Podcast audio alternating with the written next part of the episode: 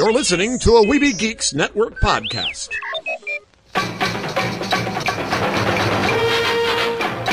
The Neverland Podcast, episode 106. Up to Neverland. Take the start of the right and stay on until morning.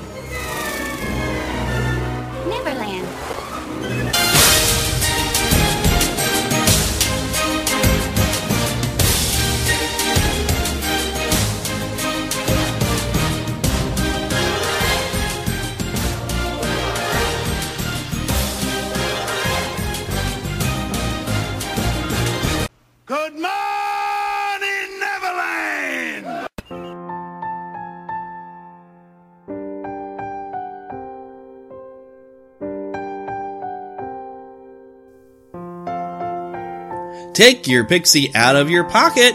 It's time once again to fly to Neverland, and my goodness, we have so much content this week. It's going to be another long show, which is mainly because, you know, we're going to listen now to the story of Return of the Jedi, which I have not yet shared with you here on the podcast. But before we do that, we're going to take another visit to the Neverland Trailer Park with Lost Boy Eric and the big thing that we have this week, we're going to sit down with Tom Amin, piano player, composer, Disney fan, Star Wars fan, all around cool guy. You're going to love hearing from him. We had a great conversation, and you know, boy, he's uh, definitely welcome to come back anytime. Had a great time talking to him, and you're going to get to hear it all this week. And make sure you visit his website and purchase his new CD, Journey to the Stars wow, it's it's really cool. He's doing Star Wars music. It's really great. Uh, but we'll talk all about that here later. Uh, but let's just go ahead and get started and go straight to the Neverland Trailer Park. Mama, another gator got in the house. Another gator? Give me that shovel. Come here. Get him, Mama. Get that gator. Yeah. The Neverland Trailer Park. Well, we're back in the trailer park again. I don't know if that makes us rednecks or not, but here we are. It's the Neverland Trailer Park. And we have two. One Disney created movie, and uh, the other is, well, it's a Disney property, but it's made by somebody else. Uh, so we have a couple of new trailers that came out this week. There was actually four trailers that came out that were of interest, but we only really have time to talk about two. So I figured we'd do the most important ones that were actually Disney properties. And the first trailer was for the new film, The BFG.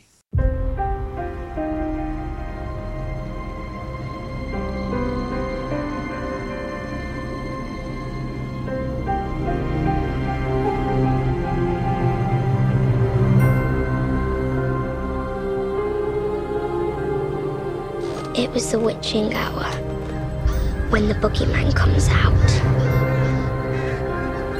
When people go missing.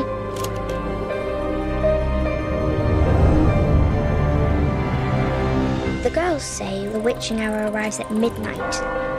I think it comes at three in the morning when I'm the only one left awake. Like always. Like now.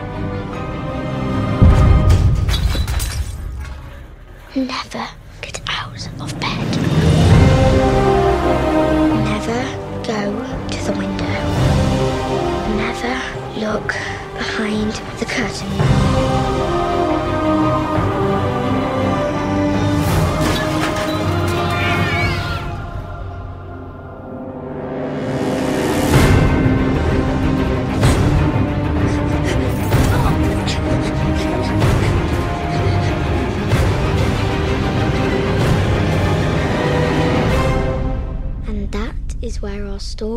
Begins.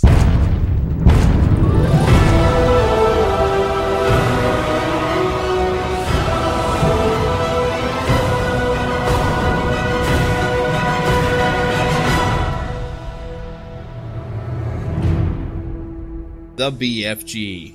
Okay, now this, uh, oh no, golly, I cannot think of the author's name. It's it's such an odd name, but this is the same author who wrote Charlie and the Chocolate Factory. That's right, Roald Dahl. There's that is. I, I always have a hard time being able to like think of it and say it because it's a it's a odd kind of name. but uh, so I already you know you've got my interest because I mean I when I hear BFG the first thing that goes through my head is the BFG nine thousand or whatever from Doom, you know the big flipping gun. Gotcha.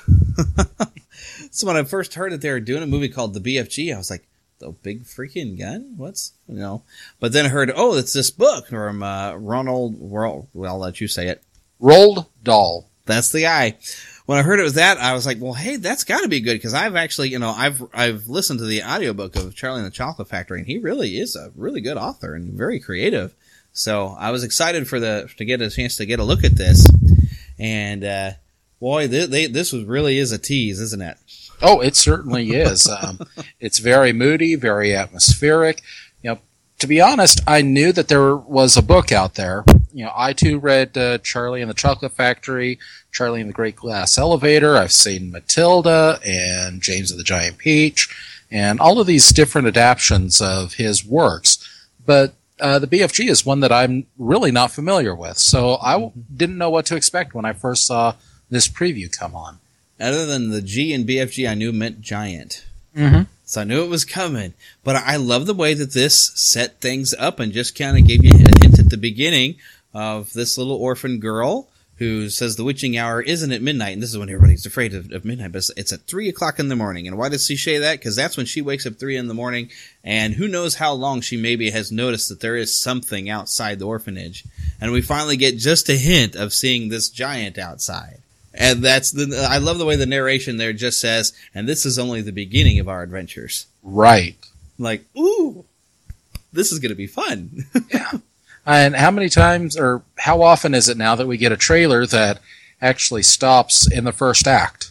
Yeah. Well, this is though a teaser trailer, so this is where they just want to tease it out there to say, hey, this is coming out by the way this summer, so it's a long ways off, Mhm. but here's a little peek at something we're going to put out.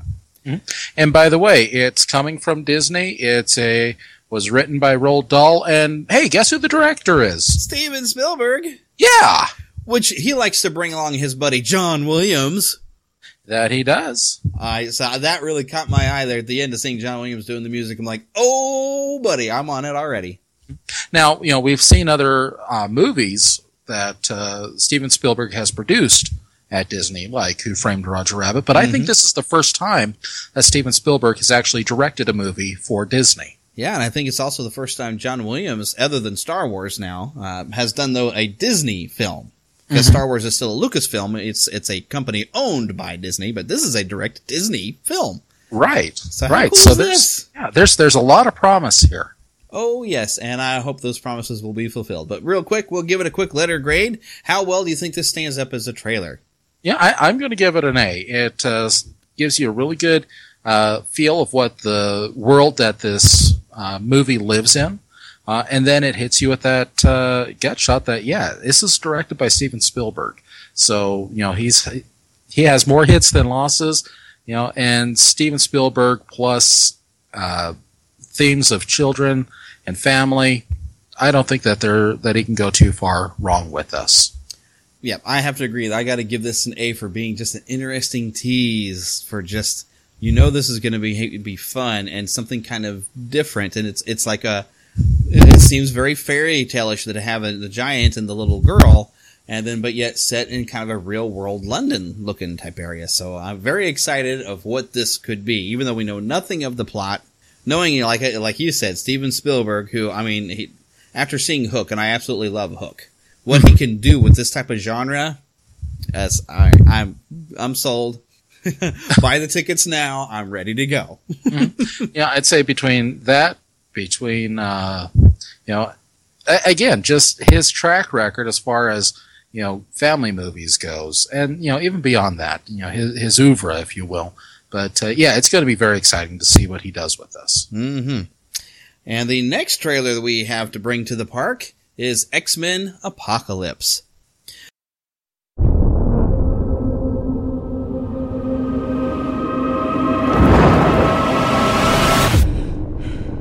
I saw the end of the world. I could feel all this death. Jean, it was just a dream. You wander through the willows in the forest found. I've been called many things over many lifetimes. Trying to hide. Ra, Krishna, Yahweh. Ever since the world found out about mutants, there have been secret societies who see them as some kind of second coming or sign of God. They believe that tens of thousands of years ago, an ancient being was born, the world's first. Mutant. You are all my children. And you're lost. Because you follow blind leaders. But I am here now. I'm here for you. Wherever this being was, he always had four followers he would imbue with power. Like the four horsemen of the apocalypse. You got that one from the Bible. Or the Bible got it from him. What is it? Oh, God. He can control all of us. Charles! The world needs the X-Men. That's why I'm here. To fight. Not all of us can control our powers. Then don't. This is war. Everything they've built will fall. And from the ashes of their world, we'll build a better one.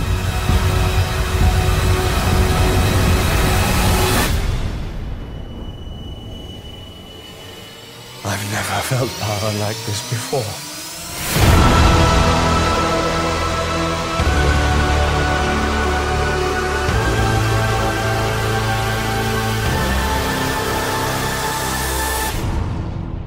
Okay, well, visually, this is very interesting. It's fun to look at, and as a Marvel fan, it is nice to get little hints at Archangel, uh, and finally, you know, getting a new, younger Jean Grey back in there, and a lot of different characters pop up, even if Apocalypse does. Well, he looks, I think, a little better than he did in the the photo, where he looked like a bad Power Ranger villain. I think it did look a little better, but we mainly just see him from the back in this this trailer. Yeah, we don't get that uh, whole uh, lips to cheek thing. Yeah. From the comic books. yeah. So uh, overall, I would say you know it. Uh, there, there's a lot of good things going on for this that would get you interested, and uh, you get a quick, a lot of quick flashes at just some of the characters. And I, it is funny that at the end they're like making this big deal out of look Charles Xavier without his hair, ta da! Mm-hmm. But there's two things that really bothered me, and this and this is not going to bother everybody, but this bothered me, and it, ma- it makes me wonder, worry about the direction they're taking this film. Uh, the concept where Apocalypse is introducing him as having many names, and one of them being Yahweh, Yeah, that struck me a little uh, Mhm. as well. and then the, having the, the the little conversation, you know, it's like, oh, look, the four horsemen of the apocalypse, just like in the Bible. I guess he got that from the Bible, and then someone saying, or maybe the Bible got it from him. Didn't like that either. Mm-hmm. Some people are, you know, I'm sure are not going to be bothered by that because this means none of this stuff means anything to them at all. But it, it means something to me, and that kind of, and I, when I showed it to Heather, it didn't sit well with her either. So, and it, that being a, theme of it, now I, you know, granted there might, I haven't studied up on Apocalypse himself, but I don't recall this ever being part of his makeup that he was supposed to be, you know, I am God or something. Um, I, this is kind of weird for me. I'm like, I don't know if that's the way the character is supposed to be, but I don't like that they're doing that because I think they are really going to turn off some people when they see that. They're going to be like, oh, oh, ah, I don't know that, you know, they, you're stepping on toes a little bit there.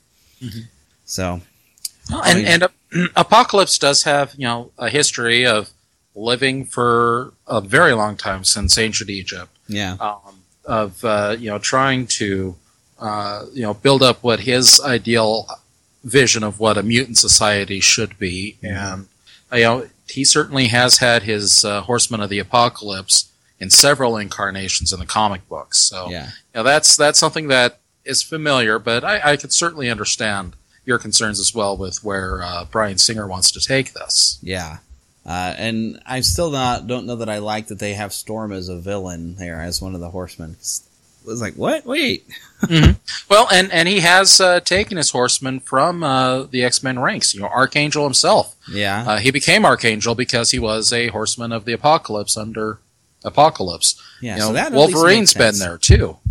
Yeah, I think I do recall something about that. I, I don't remember reading it, but I have heard of that doing that. But you know, I don't know why they took Storm because I, I don't that doesn't fit with her character to me. Yeah. Well, and we know that everything changed after uh, Days of Future Past, so Yeah. maybe this is one of the changes that they want to incorporate into their uh, little uh, mutant uh, multiverse there. Yeah, and boy, you know, change is the name of the game for what Fox does with Marvel properties. No comment. no comment. And I did see somebody on 20th Century Fox's page where they had this up on YouTube. Somebody says like, "Oh, hey, remember these are the same people who also made the Fantastic Four. yeah. So, granted, uh, I did think Days of Future Past was an excellent movie. It probably was the best uh, in the franchise. They've also done things like um, what was X Men Three, but they had a different Yeah. name. The Last Stand. You also have that, and uh, the what in the heck was that supposed to be? Deadpool from Wolverine Origins. You know, they Fox messes with stuff to a way where you're like, uh, this isn't quite the characters I've grown to love. So Mhm. I, I really wish this property was back in the hands of Marvel Studios because I feel like they give a better treatment to these characters. That they can take even something that seems silly to the average person like Ant Man and make him a beloved character. Mm-hmm. Because heck, Iron Man was supposed to be you know like a B class, and he was like, oh well, there's people in the world who actually didn't know who Iron Man is. Which is shocking and lo to behold. You know, one good movie gets out there, you know, and suddenly Iron Man is a household name. Exactly. Well, but but uh, be that as it may, I'm still glad it was Robert Downey Jr. rather than Tom Cruise. Very true. Very true. Robert Downey But- Jr. Uh, it, there's nobody else who could play Iron Man. Yep. But uh, we're digressing. We're digressing. but yet still staying on point, I guess, a little bit with Marvel films. but I, I almost hope that they manage to, if, if Fox completely messes up to where it doesn't seem like it's a viable franchise to them, to where maybe Marvel could get their hands back on the property.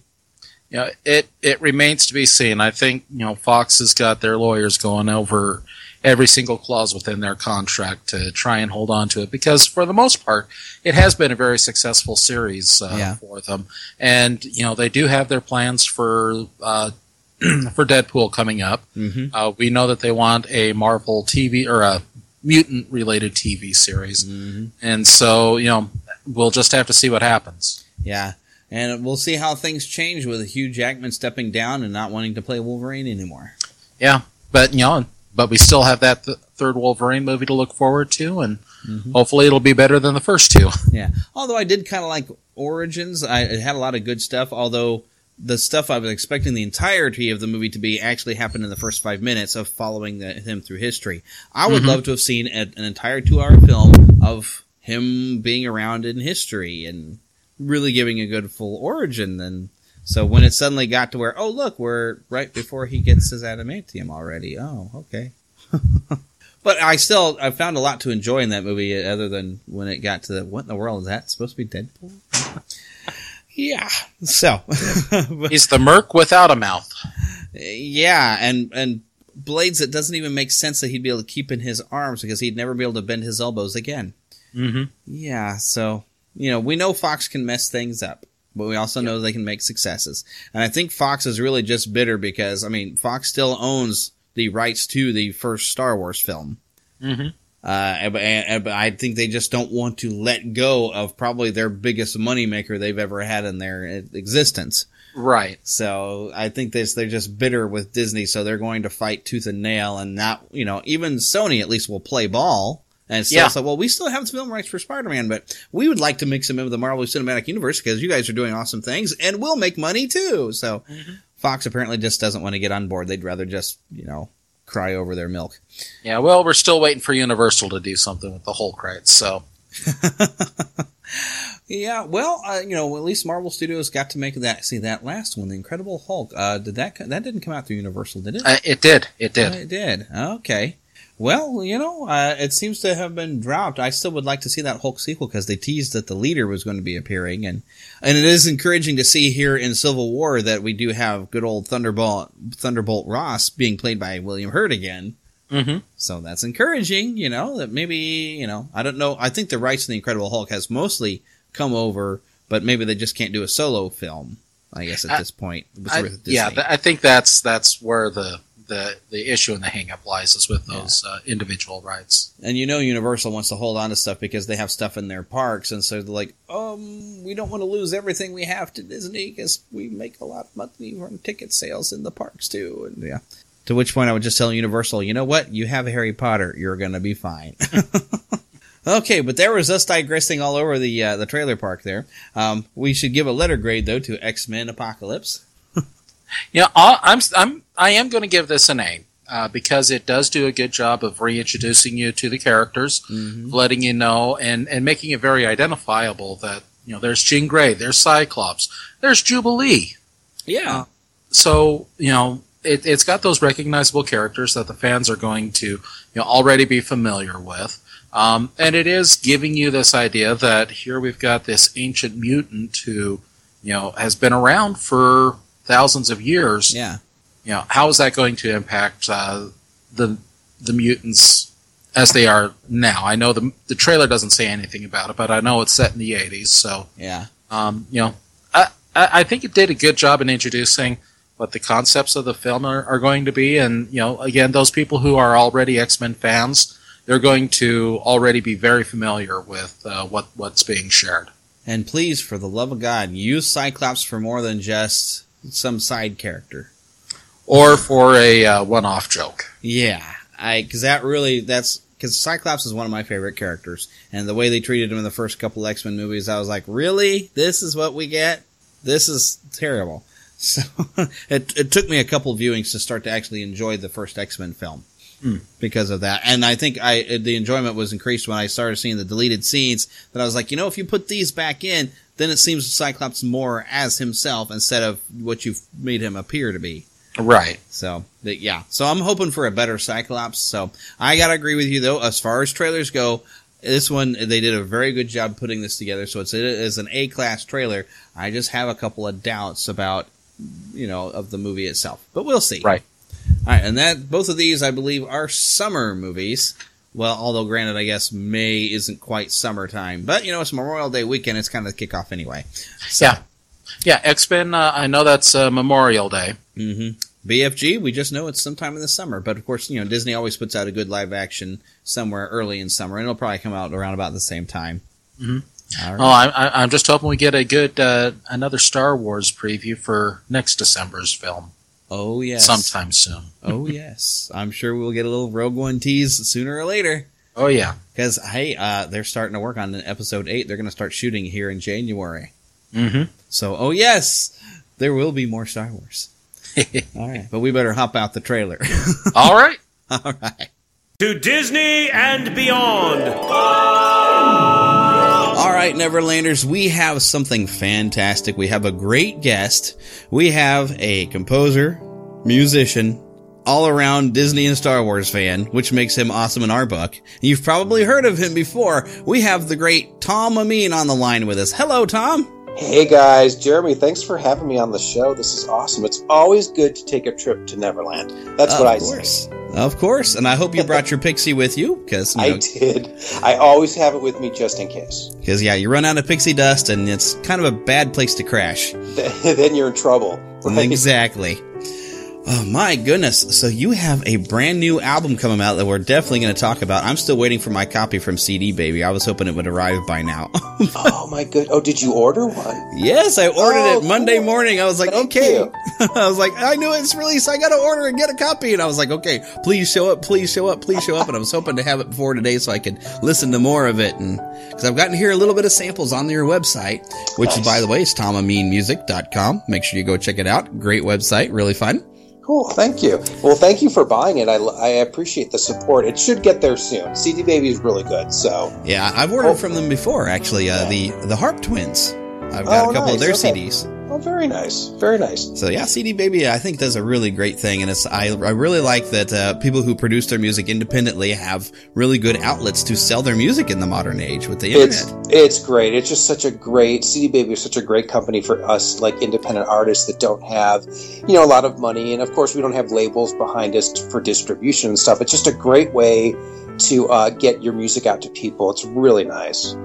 Yeah, and I, I love the the modern age where now we don't have to have somebody sign you to some big label for people to hear your music. Now you can you can post it onto YouTube if you wanted to, and you can sell it yourself on iTunes, and you can have a website and and, and get your music out there. And I think that's where more of the, the talent lies is for people who are able to do it themselves. I think some of that's better than what I'm hearing out of the, the like the pop market these days. That's very cool. I, I agree with you. There's a lot of independent and small artists that are creating some really, really fun stuff and some really great music. Uh, and like you said, it's great because I wanted I've wanted to do the Star Wars album for a long time, and I decided this year like this was going to be the year to do it because I figured it would be a great tie-in because the movie's coming out and there's all this hype for you know the new Star Wars. Uh, so I thought, why not put my two cents in, you know, and get Sure. get in some of the hype. So I figured this is the year to do it, and I'm so glad I did. But it's great because I can do it, you know, uh, record it myself, produce it, and then get it onto the internet, and hopefully people will enjoy it. And so you can sit and cross your fingers and say, please, somebody buy this. I know, right? I have to pay my rent. Please buy. Please buy. exactly. Oh, but clearly you were following your passions. So I kind of want to go back to the beginning a bit. Um, I did see on your website that you started playing piano at nine years old.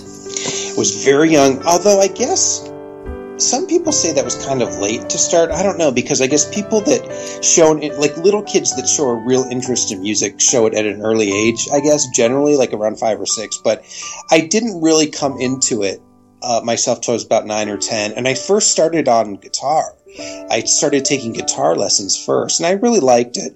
Uh, but we had a piano in the house. Uh, my sister had taken lessons at the time, and I got sparked. Uh, as the story goes, I went and saw. My parents took us to see the Superman movie. Ooh, yeah. Superman 2 specifically, and I just heard that opening score from John Williams, and I Mhm. remember it, it just spoke to me.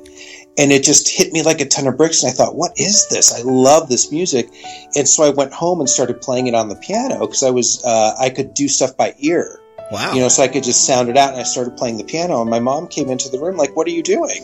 And I said, "I'm playing the song, like I'm figuring it out." And they were so they were like, "Wow," because up until then I just started guitar. Uh, but that's how it all began. Suddenly they realized, wait a minute, he seems to be able to play the piano. Get him some lessons. Exactly. They said, "Did you want? Do you want to take lessons?" And I said, "Oh, sure, why not?" and then what happened? Right, you know. So I'm like, "Yeah, let's give it a try." And so my parents, I don't think they wanted to be too forceful, and they wanted to just see how if I would stick with it. So they put me like in a ten week uh, uh, class, you know, with other students.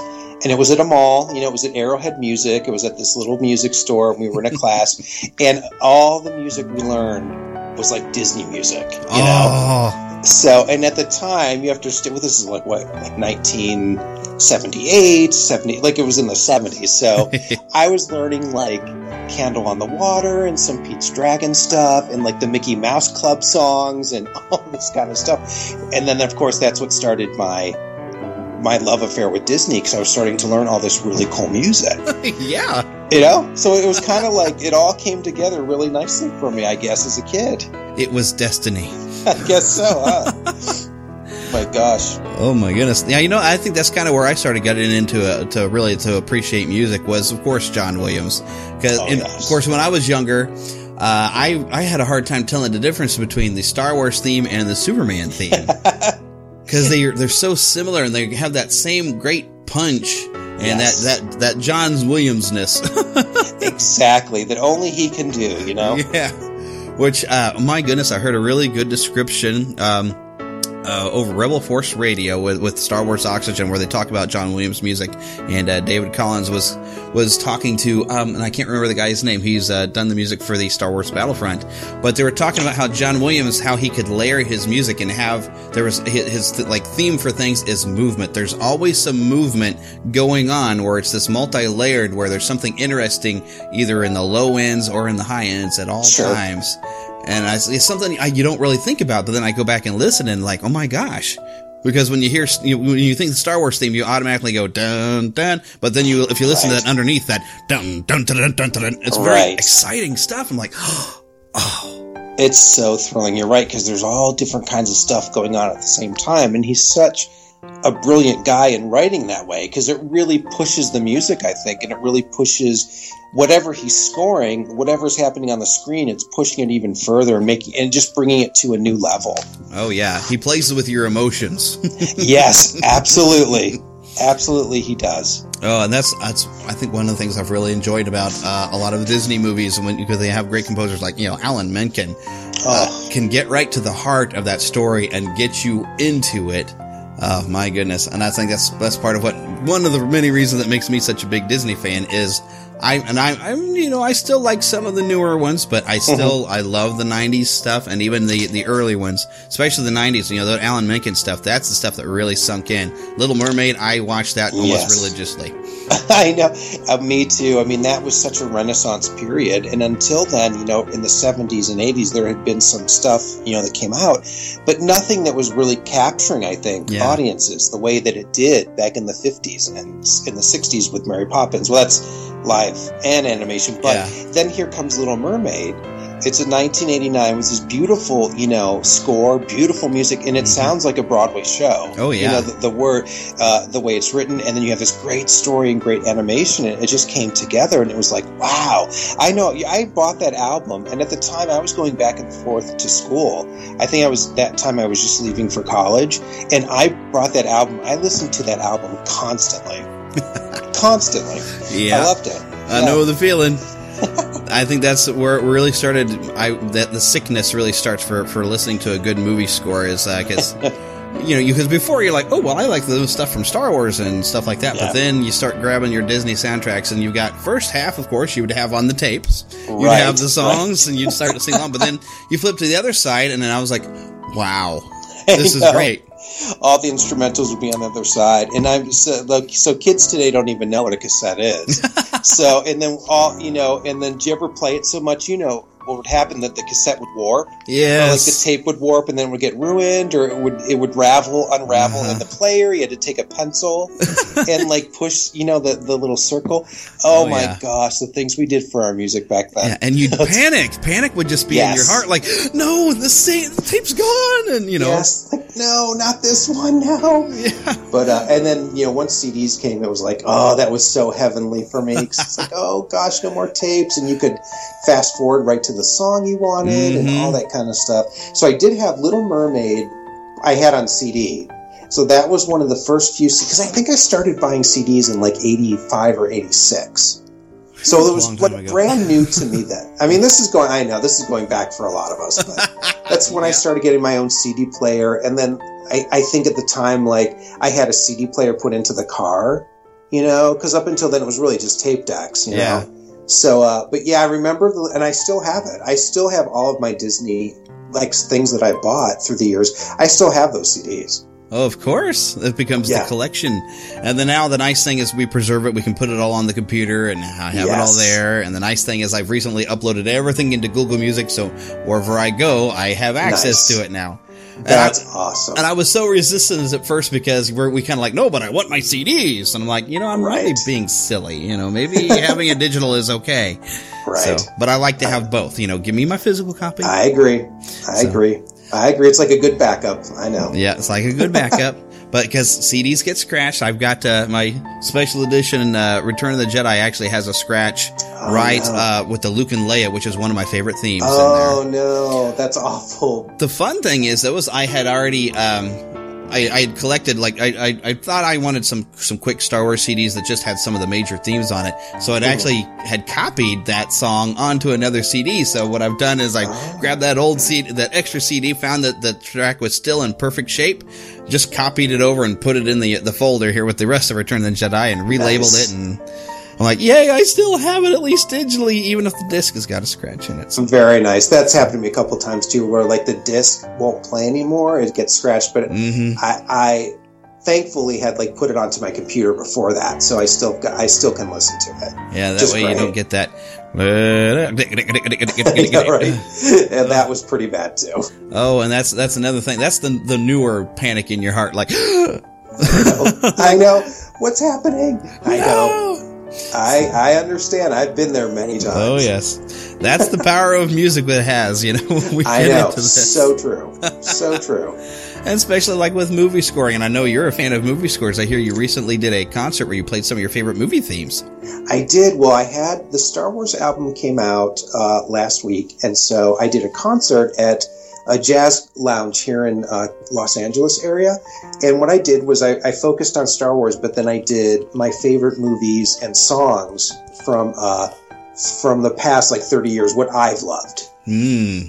Actually, maybe more 40 or 50 years, but I just picked things that I love, that I love to play, that influenced me. Uh, and it was a really fun show. I, I was able to do like I actually sang the Home Alone song, you Oh, know, the. Home Alone theme, because that's somewhere in my memory as a Yes. great song. Especially Uh, for Christmas time, you know. It's so perfect. And then I Mhm. did like the theme to The Godfather. I did Jurassic Park. I Of did course. E.T., uh, uh, Back to the Future, just a bunch of things that I've loved throughout the years that I felt inspired me. And it, it was a great time. We had a good time at that concert.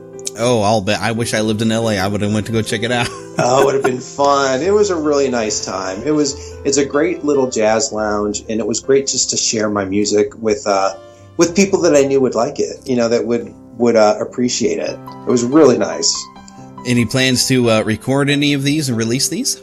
You know, I was thinking about it because the past, you know, the past three albums I did were Disney, and then this one was Star Wars, and I thought it would be kind of cool to do like a, a compilation of like my favorite movie themes. You know, so that way I can go beyond Star Wars and go into like the songs that I just talked about, and even some other ones that I really love. It would, I think that would be an interesting project. I would totally be open to that. Oh yeah, because that that's one thing I've kind of noticed with uh, with different musicians online. You know, sometimes to get attention, you know, you play something people are familiar with, but then put your own spin on it. Yes, and there, then suddenly people are interested. Well, I wonder what else they've got here. you know? Right. so you start right, that's looking. true. That's that's very good, and that happens even for me. I mean, that's how I find artists sometimes as well. I'll be searching for a song, and then I come across, oh wait, this person sings, you know, "Leaving on a Jet Plane." I wonder what that sounds like, and then I click on. If I really like it, it then it makes you want to learn more about that artist. Yeah, it's so true. And it really does give you a chance to uh, kind of look at a, a piece of music with new eyes. Um, And I, I'm going to cite you on an example here because I, I I've got the uh, oh, was it Pixie Dust and Magic? I do have Oh, that okay. one only digitally, but I still Okay, have it. which is good. That's good. Uh, and uh, I, you know, because normally, okay, as Disney fans, we get tired of Small World. I know. I know. I'm with you. But then to hear how you've played it and you know slowed it down, it really reminds me of how uh, you know Richard Sherman will tell you that. Well, we meant that song as a nice slow prayer. Yeah, and you've Yeah. really translated that out on the piano. And my goodness, I I got all emotional when I first heard it. I'm like, oh my gosh, this is Small Oh. World. But I was like, this it really brought out what I think the Shermans were trying to do with it. I was like. See, this is what, you know, he- hearing some people do different, you know, it's like, oh, it's just hmm. a cover of this song. It's like, yeah, but listen to somebody's interpretation of it and, you know, see what they can bring out of it to make you hear it with new ears. And I just was blown away. Oh, thank you so much. That that's very nice to say because that's exactly what I was going for. Was kind of that.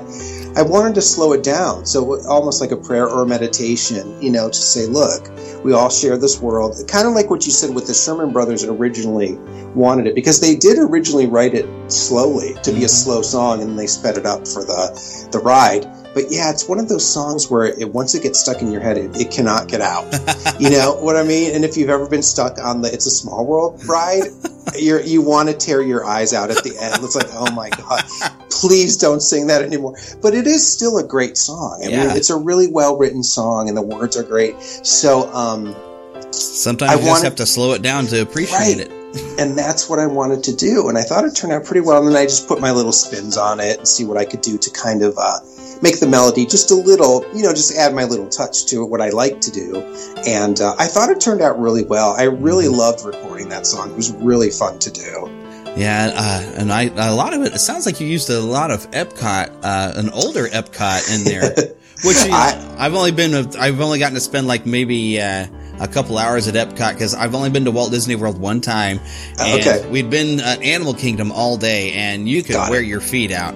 So we Yes. get to Epcot, and we got through like Spaceship Earth, which is a fabulous ride. love it. Love it. Uh, went over and did uh, Mission Space. But then we get up there and just we're just walking on the concrete and we start looking out at World Showcase and we're like, oh, my feet are killing me. I don't think I can do this. so we went, we picked out one thing, we walked to it, and we rode in Maelstrom, and then said, okay, let's go. exactly. Like we're done. We're done. I understand because those parks are huge. I mean, they're just they're really big parks. I happen to just have a soft spot for Epcot because we started going there. I'm from Ohio. I'm originally from Cleveland, Ohio. So we, my parents would take us down to Disney World, of course, because Florida was closer to Ohio than California. Yeah. and we started going around like the early 80s, and that's when Epcot had first opened. And my dad actually had a commemorative, he's got commemorative uh, opening day tickets and everything. Wow. So we were there kind of at the beginning, and I just fell in love with Epcot. Like, I, all the rides were fun and new and interesting, and then they had this whole world showcase in the back, and you could go experience different countries and taste their food and talk to people that are from that country. It was just really a unique experience for me. So I really have a soft spot for Epcot, and of course the music. I loved the the '80s music of Epcot was fat was like fantastic stuff. Yeah. So it's just good stuff, and so many diehard Epcot fans love it, and I, I'm just one of those fans. you know what I mean? Like Figment, you mentioned Figment to me, and it brings back a million memories.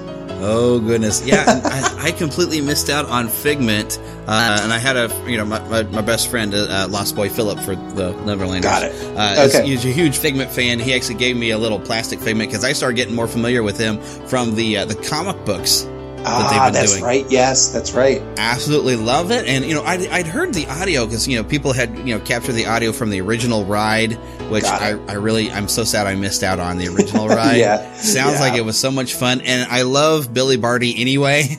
Yeah. Oh yeah, of course. Uh, so you know, I you, you become a fan of them just from that, and so there's so much stuff I missed out on, and I, I really want to. I'm going to get a chance. I'm going to go back to Walt Disney World one of these days, and I'm going to spend a lot more time in Epcot because I hear of all the things that were there, and like, oh my goodness, I missed out on so much, and I want to see Illumination so bad after hearing the Oh. music. Oh, it's one of my favorites, Jeremy. I, oh, I didn't see that now till I think I went down with a friend, a friend of mine. His brother was getting married in Orlando, so I went down with him uh, just to like be his companion or whatever, just so he had a friend to go with him. And we're like, let's go to Epcot for a day while we're there. And we said, okay. So we went there for the day, and I hadn't been there in a while. Uh, and it was really fun to catch up and see all these new things. But then we saw Illuminations, and we were just blown away between the music, the message of what that show is. You know, the whole uh, spinning earth that comes out on the lake, and then it opens up, and then there's this big torch that comes out. You know, at the very end when they're, while they're singing "We Go On," and then all of the World Showcases lit up in like lights, and it was just it's the most stunning thing. Oh, And so we fell in love with it. Now that's another soundtrack I totally wore out on that CD. I mean, and still to this day, I love just popping it in and listening to it. it it's great music. Yeah, I've got a bit of a sample of it that I use for the theme here for the Neverland podcast because I when I first heard the music, I was like, "This is amazing." Yeah, yeah. It's it's just brilliant. It's like a ma- it's like a classic masterpiece. You know, it's like it will never sound old to me, Yeah, no matter how old it gets. I heard though that their Illuminations is going soon, aren't they? Mm. They're I I thought I heard on a podcast they're thinking about replacing it now. Oh, I hope not. I hope I not. know. I was like, no, but it has been going for what, like Yeah. 15 years or something. Yeah, Uh, you know, if it's that good, just keep it. It's just so good. Like you can never get tired of seeing it. You know, Yeah. it's just that good. So anyway, you've got to see Illuminations at some yeah, point. we You just probably do. shut it down. If well, I hope they don't. Sometimes those rumor things fly around, so I, I wait until you know if I hear it from inside the magic or something like that. Then Right, exactly. Then we know. Right, exactly. then, then, I, then we cry like no. I like no, like was saying with the Osborne lights. I and I saw those on that same trip. My friend and I went to uh, um, what's the park called? I just lost it. My, my brain just had a, a meltdown here. uh, like uh, the park that has the Osborne lights. It's the um, Hollywood MGM Studios. Studio. Oh, 'cause you know why? Because I keep thinking MGM Studios, but I know that's not right. And that's why. That's why I had little brain like like what is it again? Because I, I always think MGM, but you're right. It's Hollywood Studios. Yeah. But that Osborne Lights is amazing, ex- amazing experience. It's like a whole town done up in lights. Like you can't get enough of it. I- I'm so sad that that's going Yeah, and I never got to see it, and it's going to be gone. I know that's a bummer. I saw it only once, and it was back in 2001. But I'm so glad I got to see that. Yeah, see, that's that'd be the benefit of living nearby one of the parks because I would visit all the time. But the I know. unfortunate thing is, I would be spending all of my money on that season pass, so I could go anytime I wanted. Exactly. That would be my downfall as well. I'd be in Epcot all the time. I'd just be like, let's go to dinner, you know, let's go be in Napoli or something. I Yeah. want some pizza. Uh, let's see. What do we feel like doing? I know. Let's go to Disney World. Okay. exactly. That's pretty cool to me. Now, I do live.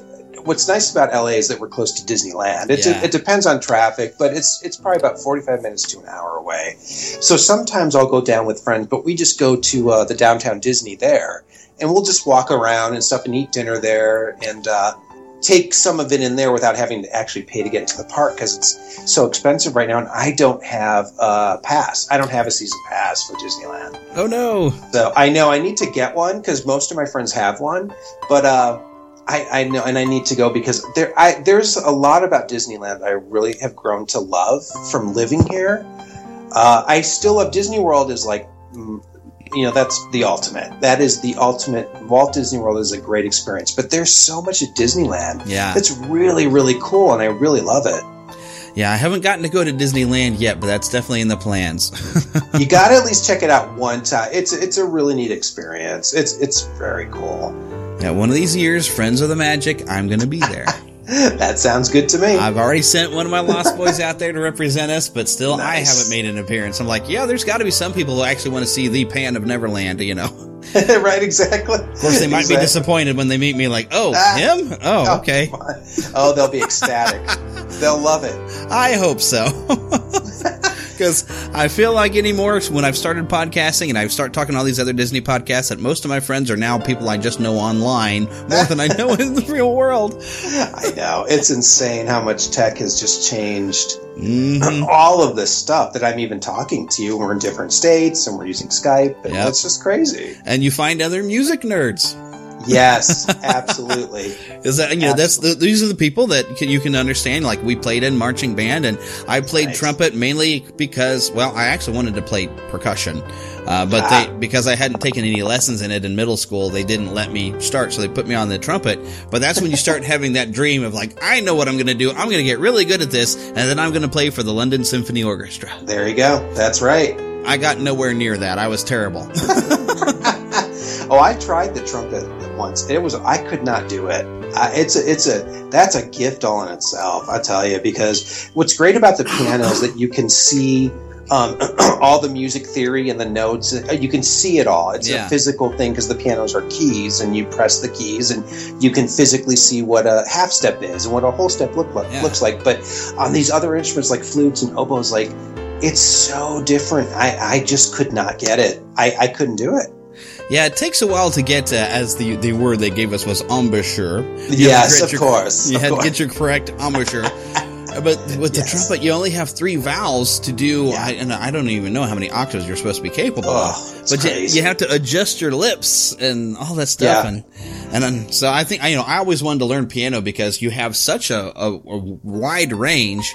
Mhm. And I took a couple lessons, and I just kind of learned how to do scales a little bit. Um, Okay. But what I used to do is, uh, I would, you know, we, we briefly in the living room had a piano that I don't know where it had come from, but my parents decided to sell the thing. Okay. Uh, but as soon as we had it, I was like, hey, I'm going to learn how to do this. So I ran out, I bought a, uh, a complete songbook from The Little Mermaid. Nice. And I learned where the notes were. So I, and I, I, I don't have the dexterity, I don't think, to do both hands. I think that takes time and practice. But I started at least playing the melody and some of the chords and stuff on one hand. And I was like, no, I can't even read bass clef. I don't even know what this is. so then, of course, I also bought, you know, the, the musical copy of uh, just the main theme of Jurassic Park. And I was like, oh, I'm Oh, going to yeah. learn this. And I had all these goals and I just never achieved any of it. Well, you just got to keep going back to it, right? Just Yeah. little bits at a time. Yeah, I just need a piano. Well, that well, that helps. yeah. That does help. You need one of those. yeah, well, I do know. I I believe my wife gets to inherit. Her parents have an old piano that's really badly out of tune. It sounds like Rowlf the dog from the Muppets, something he would be playing on. But yeah. I think my wife gets that, but we there's no way we could get it in the apartment, so we need a house, and then then she can teach me how to play. And There then, you go. It's then when I'm 60, I'll actually might be good at it. Oh, it won't take that long. But it I- won't take that. it's definitely got to take some dexterity because I mean the independence. I mean even I I, I get completely mesmerized uh, with Vince Guaraldi when you just the Charlie Oh, Brown you know the, the the Linus and Lucy theme when you hear what he's doing on the bass with one hand and then he's playing the melody on the Yeah. other and I'm like how do you keep it separate? Yeah. It's amazing. It's really all about teaching your brain to think two ways at the same time. That's really all it is. It's re- but it's amazing. Like he, I love him. He's he's another great great musician. Mm-hmm. Oh, so great. So I had a heck of enough time. Uh, I used to play in a, a band, and I, so I'd play guitar, and I had a hard enough time trying to have the melody that I was coming up with vocally be different enough from what I was I was trying to play on the guitar to where I didn't just follow the chords around, you know. I know it just ta- it just takes practice. That's all. Yep. It's it's it's a it's a definite um, learned thing that you just have to keep practicing over and over again. Yep, and unfortunately, I had to sell all my guitars and everything. Oh no! you can't really play with them in an apartment because your neighbors get mad. Well, that's true. Well, electric, yes, of course. You could do acoustic. That might yeah, work. well, I'm, I'm going to have to buy myself another acoustic, and I'm going to get back to it because you know it's you not being able to play anything, any musical instruments. You kind of get a little sad, and so you start thinking maybe I can find a computer program and I can learn how to make a MIDI file or something. And Yeah, something. Yeah, there's lots of stuff out now, and there's uh, there's also digital keyboards. You know, you could always get one of those, and then at at night you could plug in headphones. You could play where without disturbing neighbors. I mean, that that's always an option as well. yeah, and I think my my wife has one, but we don't have the power adapter for the thing. I'm like, how did you have this without a power adapter? Well, we used used to use batteries. I'm like, wow, okay. It's always something, isn't it? It's always, something. And she doesn't like it anyway because you know it doesn't feel like a decent piano, so it, it feels weird because Right. she used to she used to have the entertainer memorized, and so she would just go to piano and just start going at it. And Oh yeah, that's I think- awesome. I think she's lost a lot of her skill because it's been now a long time since she gets to play with a piano. So, but one of these days we might just have that inherited one, and then she's going to get right. good, and then I'm going to learn, and then we'll just be a nice little. We'll be like that couple in that old video that they were at the Mayo Clinic, and they had the old couple playing Uh, both ends of the piano and singing songs. That'll be us. That'll be you guys. That's so cute. That'll be awesome. And knowing my Disney nerdness, we will be playing Disney songs.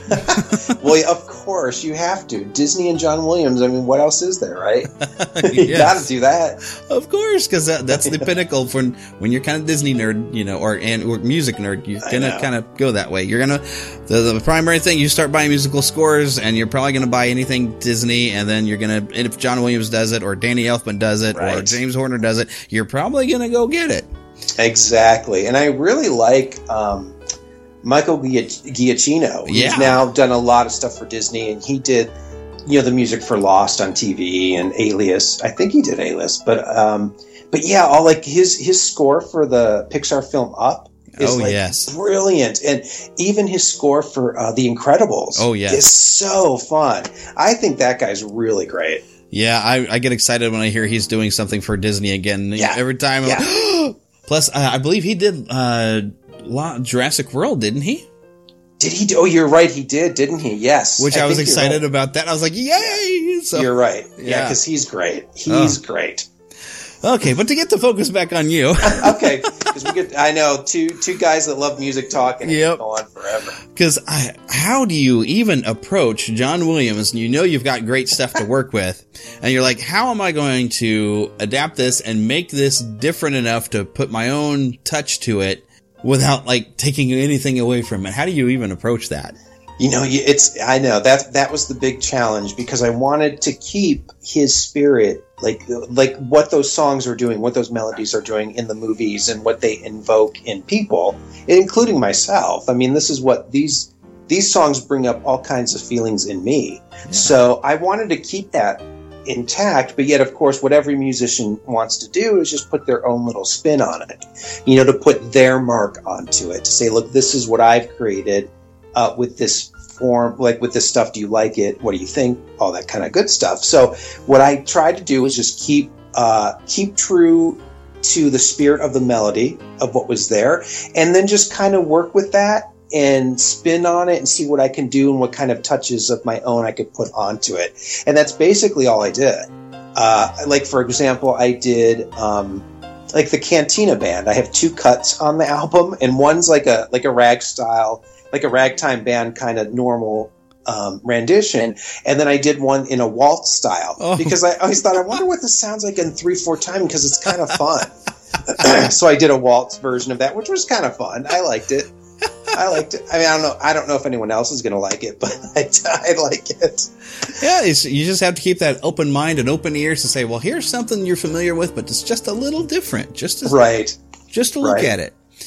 Which, like I said, I always find fun. I even love. Um, oh, I can't even think of where it came from, but someone who had did like, even though they, they played it entirely on keyboard and did all, so that none of the instruments are real, but did Hmm. ska versions of all these different songs. Oh, oh, uh, Skank Nice. and Mouse, I think it is, isn't it? Oh, okay. Yes. I'd oh my goodness. No. Uh, Oh, wow. I, I believe the website is still up, but it's it's really kind of neat because it, and a lot of uh, some of it seems well, it doesn't quite always work, but some of like Right. um, uh, the March of the Cards from Alice in Wonderland done into Oh, a, a ska rhythm actually works so well, and it's That's so cool. catchy.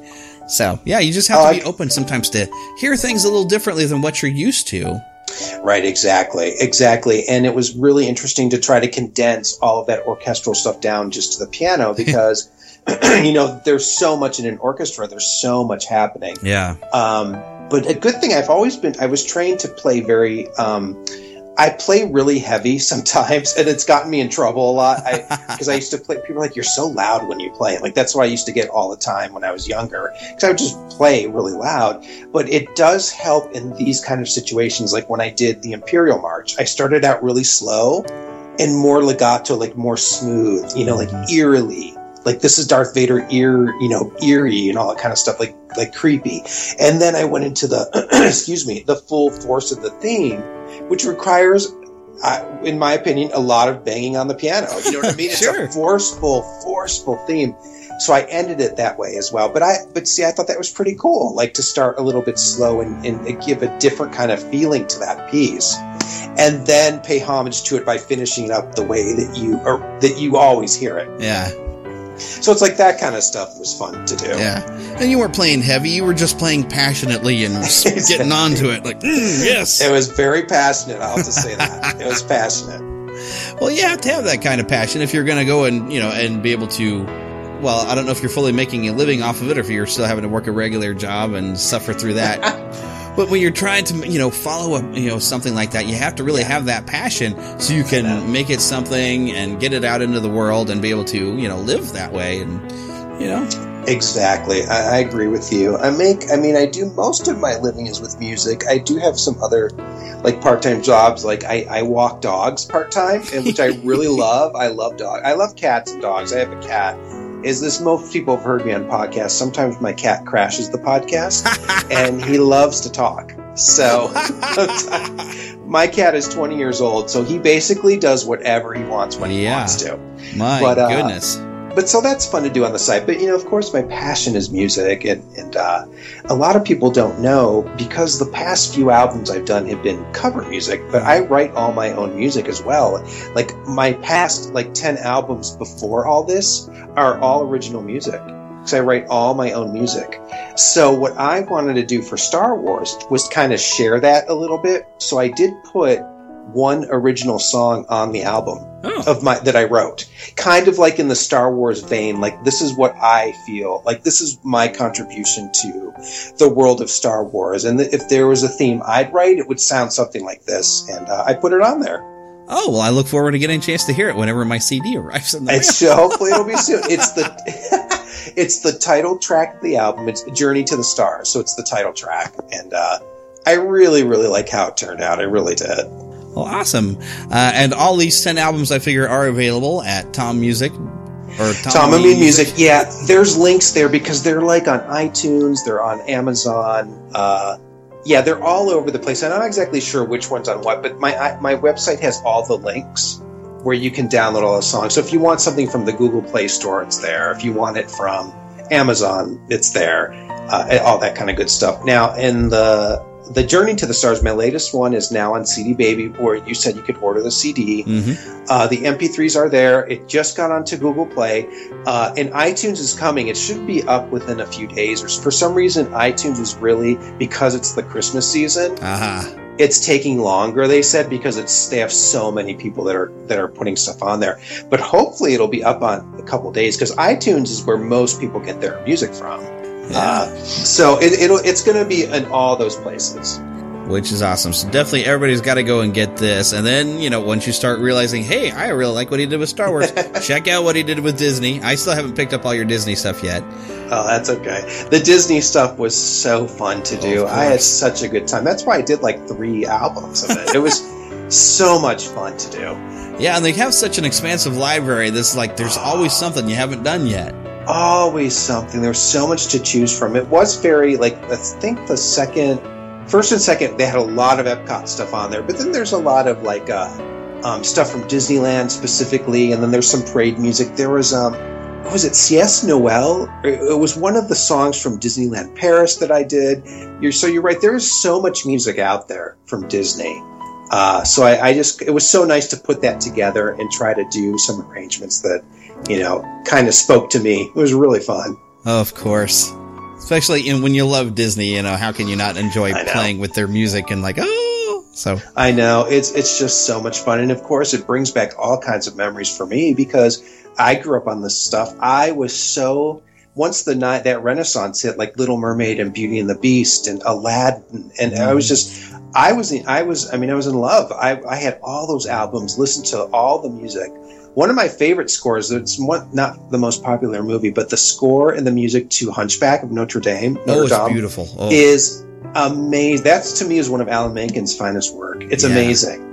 It's a, such Oh. a wide range of because it's it's so dark at times. Yes, I know, but Oh. it's so good. It's just so Mm-hmm. so well done. And then of course I love you remember the original Newsies, the movie and the soundtrack with Christian Bale on it. And I never Yeah. saw it. oh, I was so enamored with that. That was the I remember I think it was one summer that's one of the only soundtracks I listened to was Newsies. Wow. The original Newsies. It was so much fun. But yeah, he's just there's just so much Disney music that's, that's out there. Oh my goodness! But I better start wrapping this up here. exactly. I feel like I we know. barely scratched the surface of some stuff to talk about, but I'm like, I oh, I know I've got so much more stuff to bring into this episode. it's totally fine. It's Oh. totally fine. But uh, this has been really wonderful. Oh, well, thanks for coming on. This has been fun. So, you are, of course, welcome to come back anytime. You know, you want to share any more music or let us, hey, we got a new album coming out, then please come and let me know. Because, Thank you. I would love that. I would love that. all right. So, once again, everybody, go to tomameenmusic.com and find Journey to the Stars. Buy it from CD Baby. Hopefully, it'll be uh, at least on iTunes soon. And, of course, Google Music. Love that one. Then go back, buy the Disney albums, then love those, and then go look at all this original stuff. That's I was looking at your website with all the originals. I'm like, wow, if I wanted to listen to some of these, I don't know where to start. Yeah, there's quite a lot of them now. But it's it's nice because sometimes when you need to de-stress, some nice Yes. piano music really helps. I agree. I'm I'm the same way. I like piano music, and I also I love acoustic guitar music. Yeah, That does it a lot of times for me as well. yeah. If you find somebody who knows how to do some good finger picking, because I sure can't. I well, I, I that is so beyond what I can do. I, let me tell you, but it's just beautiful stuff. I love it. I do. Yeah, it's good oh, stuff. Yes. Oh yes. Even I. Okay. Well, I could get I could get going, but like Trans Siberian Orchestra, there I cannot Yeah. think of it, but I know they've got so a lot of some really good acoustic pieces Oh, that they've yeah. put in there on that. Uh, what was that? I think it's that first one that they put out that Okay, I yeah. absolutely love. Some of because I think uh, God rest you, merry gentlemen. I think they've got some very Oh, nice yeah. acoustic in there, but. Yeah. Oh yeah, I'm with you there. I could end up going another 20 minutes, and we have more Exactly. things to get to. Exactly. All right, so definitely everybody go buy the album because trust me, if you love Star Wars, you're gonna love this. Because come on, Star Wars nerd, music nerd, he makes music. What's not to love, right? exactly.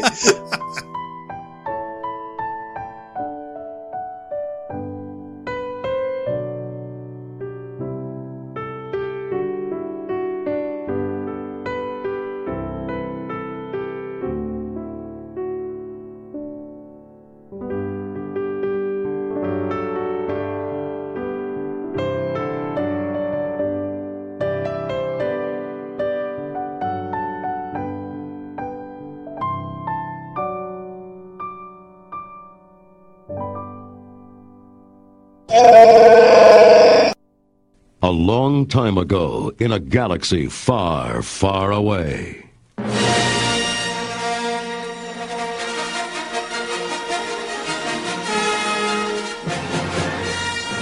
Rebel commanders were planning their next move against the evil Galactic Empire. For the first time, all warships in the rebel fleet were being brought together to form a single great armada. Little did they know, however, that the rebellion was doomed, for the Emperor had ordered the construction of a new armored space station, more powerful than the first Death Star. Amid the frantic construction operations, an Imperial shuttle arrived at the massive docking bay aboard the half-completed battle station. Death Star Commander Moff Jerjerrod and his troops snapped to attention as a black masked figure strode menacingly down the shuttle ramp. Lord Vader, this is an unexpected pleasure. We're honored by your presence. You may dispense with the pleasantries, Commander. I'm here to put you back on schedule. I assure you, Lord Vader, my men are working as fast as they can. Perhaps I can find new ways to motivate them. I tell you, this station will be operational as planned. The Emperor does not share your optimistic appraisal of the situation. But he asks the impossible. I need more men. Then perhaps you can tell him when he arrives. The Emperor's coming here? That is correct, Commander. And he is most displeased with your apparent lack of progress. We shall double our efforts. I hope so, Commander, for your sake. The Emperor is not as forgiving as I am. Meanwhile, Commander Luke Skywalker, Princess Leia, and Lando Calrissian had made their way to the desert planet of Tatooine in an attempt to rescue their friend Han Solo from the clutches of the vile gangster Jabba the Hutt. Luke's rescue plans were already underway as the Golden Droid, C-3PO, and his squat companion R2-D2 approached Jabba's ominous palace along a sand-swept road. Of course I'm worried, and you should be too. Lando Calrissian and poor Chewbacca never returned from that awful place. If I told you half the things I've heard about this Jabba the Hutt, you'd probably short-circuit. When the two droids reached the palace, a huge iron door clanked open. They entered the gloomy interior, where they were confronted by pig-like Gamorrean guards and by Jabba's satanic-looking assistant, Bib Fortuna. Lucha! R2, I have a bad feeling about this. Before long, they found themselves in Jabba's throne room, a dank chamber filled with a bizarre collection of alien beasts, bounty hunters, and revelers. But among these dregs of the galactic underworld, the most grotesque was their leader, Jabba the Hutt, a repulsive blob of bloated flesh who reclined on his immense throne like a gigantic slug. The revolting gangster greeted the droids in Huttese. Oh, The message, R2, the message. R2 beamed a holographic image of a black-robed figure before Jabba. Greetings, Exalted One. I am Luke Skywalker, Jedi Knight and friend to Captain Solo. I seek an audience with your greatness to bargain for Solo's life. With your wisdom, I'm sure that we can work out an arrangement which will be mutually beneficial and enable us to avoid any unpleasant confrontation. As a token of my goodwill, I present to you a gift. These two droids. What did he say? Both are hardworking and will serve you well. This can't be. R2, you're playing the wrong message.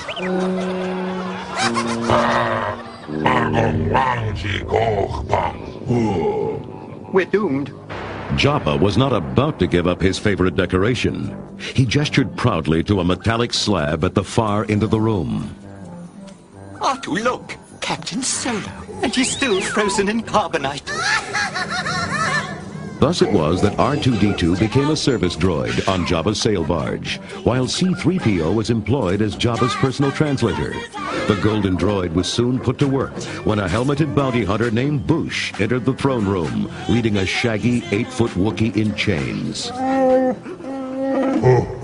Chewbacca. Kanchitag droid. Uh, yes, I am here, your worshipfulness. Uh, yes? Yubako rado kamawalpa. Pais kachung kawawuki. Uh, the illustrious Jabba bids you welcome and will gladly pay you the reward of 25,000. You know.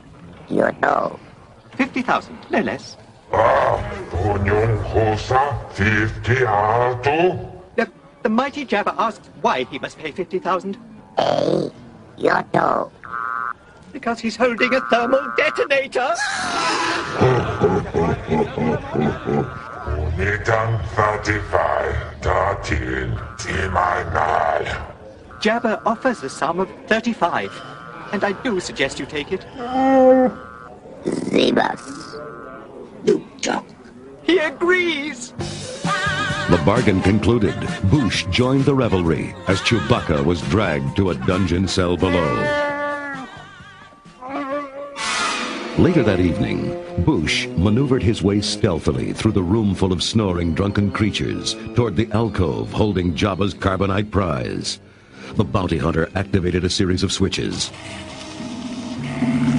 The carbonite block began to melt, revealing the dazed figure of Han Solo. Just relax for a moment. You're free as a carbonite. You have hibernation sickness. I can't see. Your eyesight will return in time. Where am I? Jabba's palace. Who are you? Someone who loves you. Leia. I gotta get you out of here. What's that? I know that laugh. Ah, Chikabuk, you need solo. Hey, Jabba. I was just on my way to pay you back, and I got a little sidetracked. It's not my fault. We now can bantha podu. Look, Jabba, a pave trip. You're throwing away a fortune here. Don't be a fool. We have powerful friends. You're gonna regret this. But Jabba did not seem concerned. Instead, he amused himself by making Leia his personal slave girl, chaining her to the foot of his throne. Oh. Han was dragged to a dank cell where the blind pilot discovered that he was not alone. Chewie? Chewie, is that you? Ha! Chew- Chewie! Wait, I can't see, pal. What's going on? Luke, Luke's crazy. Can't even take care of himself, much less rescue anybody. A, a Jedi Knight. I'm out of it for a little while. Everybody gets delusions of grandeur. Um. At that moment, a lone, unarmed figure clothed in a dark hooded robe entered Jabba's throne room.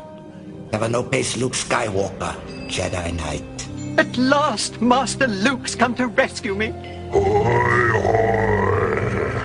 I must be allowed to speak.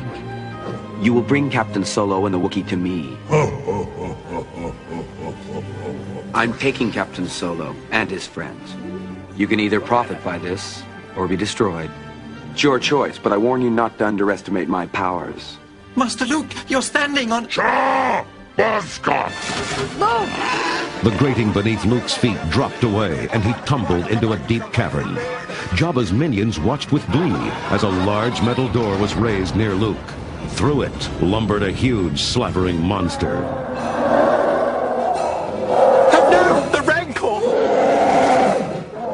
Time and time again, Luke skillfully eluded the ponderous beast. But the creature finally trapped the young Jedi in a small alcove of the dark cavern.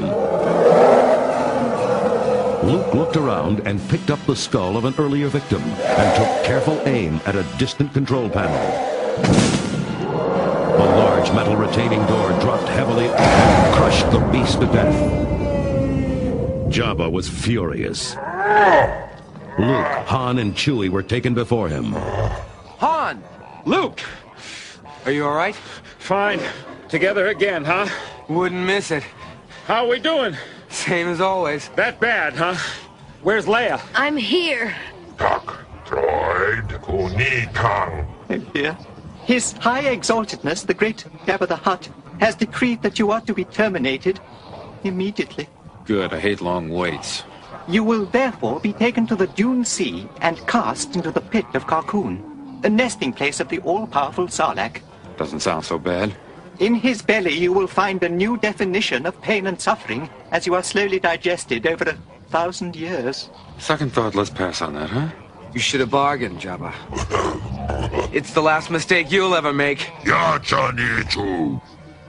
Anxious to witness the execution, Jabba loaded his cronies into his floating sail barge and headed out to the pit of Carkoon.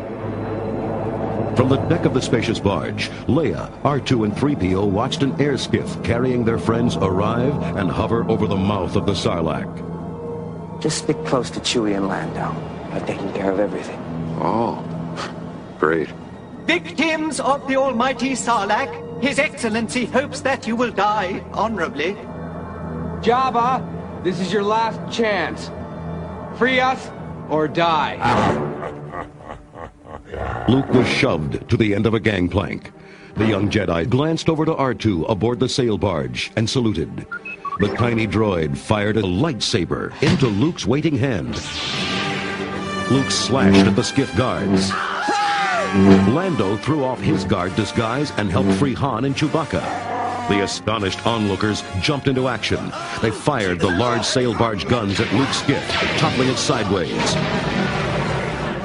Lando was thrown overboard and began sliding down the sand toward the Sarlacc's mouth. The desert monster wrapped a horrible tentacle around Lando's leg. As Chewie clutched his feet, Han dangled from the skiff in an attempt to reach his friend. Chewie, give me the gun. Oh. Don't move, Lando. No, wait, I thought you were blind. It's all right, I can see a lot better. Don't move.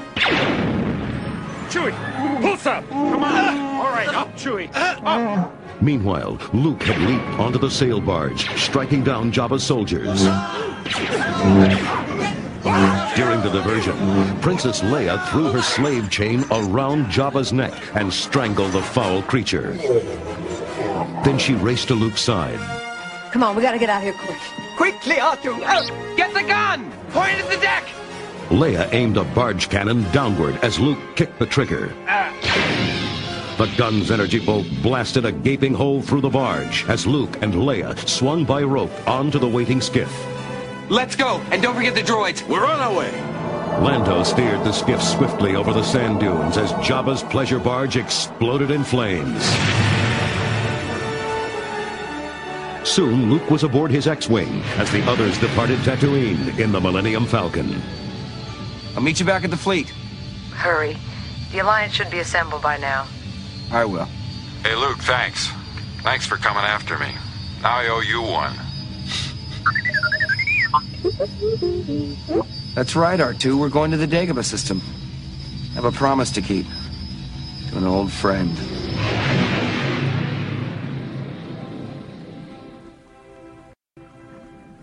That face you make. Look I so old to young eyes. No, of course not. I do. yes, I do. Sick have I become. Hmm. Old and weak. When 900 years old you reach, look as good you will not. Hmm?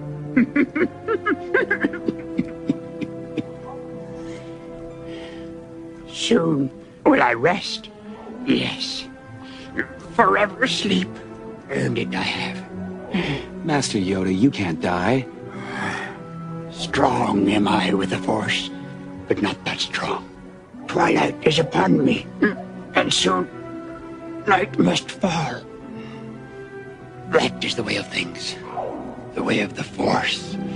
But I need your help. I've come back to complete the training. No more training you require. Already know you that which you need. Then I am a Jedi. Not yet. One thing remains. Vader. You must confront Vader. Then, only then, a Jedi will you be. And confront him you will. Master Yoda. Is Darth Vader my father? Your father is. Told you, did he? Hmm. Yes. Hmm. Unexpected this is, and unfortunate. Unfortunate that you rushed to face him. That incomplete was your training. That not ready for the burden were you. I'm sorry. Remember, a Jedi's strength flows from the Force. But beware, anger, fear, oppression. The dark side are they. Once you start down the dark path. Forever will it dominate your destiny. No, do not underestimate the powers of the Emperor, or suffer your father's fate. You will. You, when gone am I, the last of the Jedi will you be.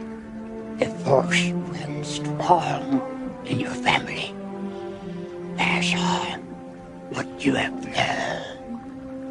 Luke is another sky.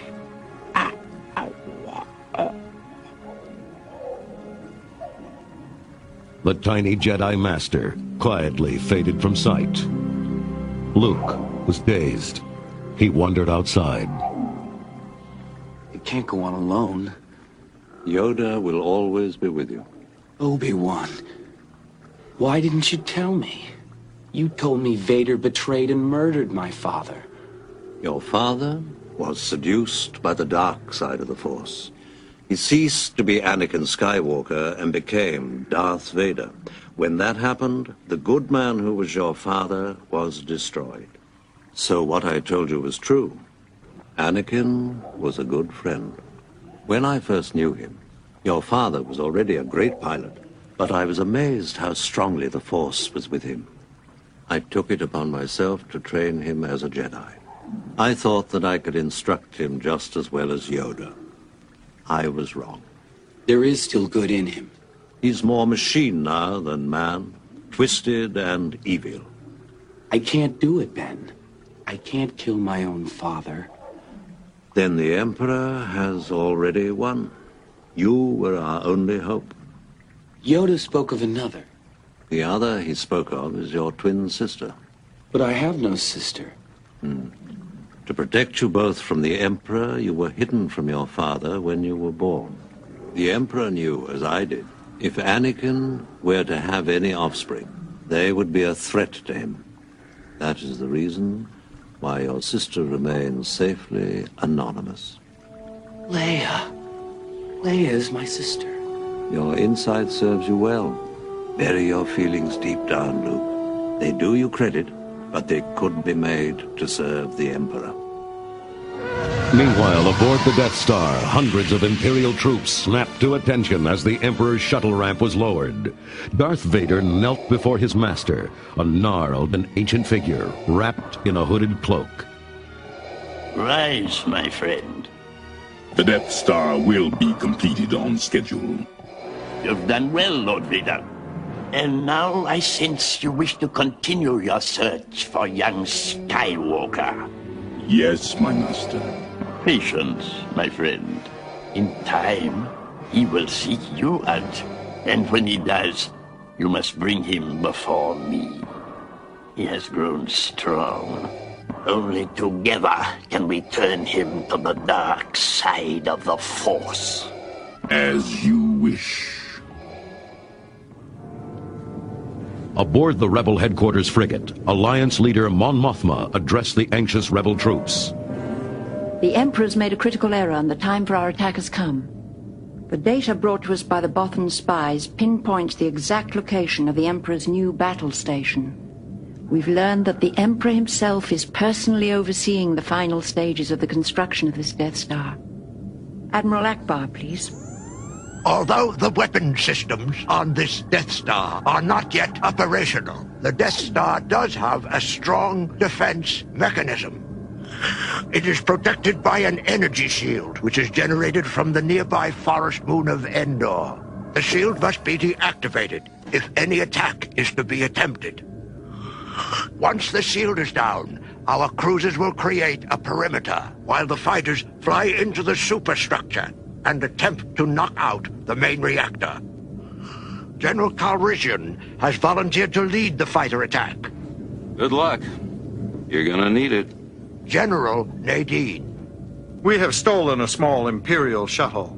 Disguised as a cargo ship and using a secret Imperial code, a strike team will land on the moon and deactivate the shield generator. General Solo, is your strike team assembled?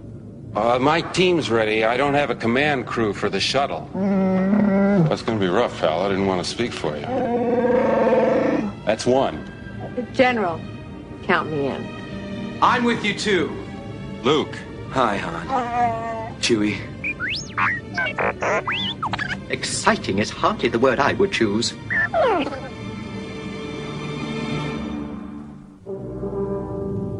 You got her warmed?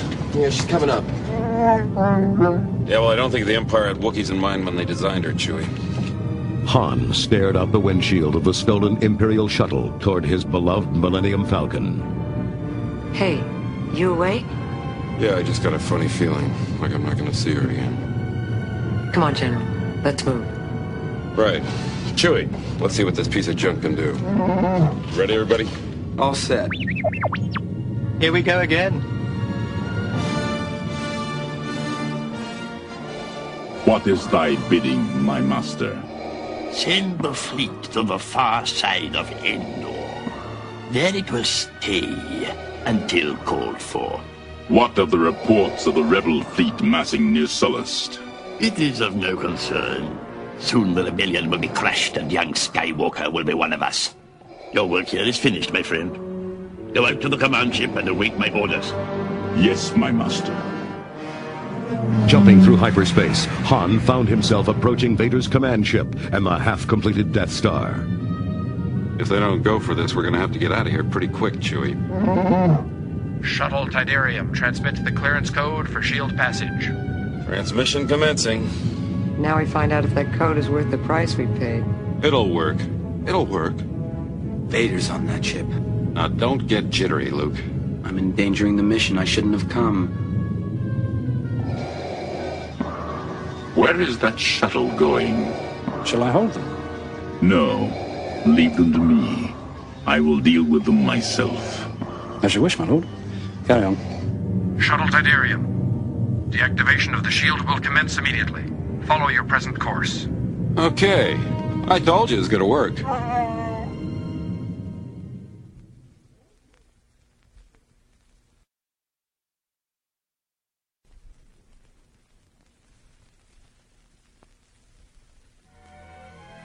Han proceeded to Endor, a nearby moon covered with thick foliage and huge trees. Landing near the Imperial base, he and his troops began their secretive march toward the shield generator bunker. They had not gone far when they were spotted by two Imperial scouts. Go for help! Go! Han knocked out the first scout as the second leaped onto his speeder bike and roared off into the woods. Chewie quickly aimed his crossbow. I see them. Wait, Leia! Leia grabbed the remaining speeder bike and zoomed off just as Luke jumped onto the back seat.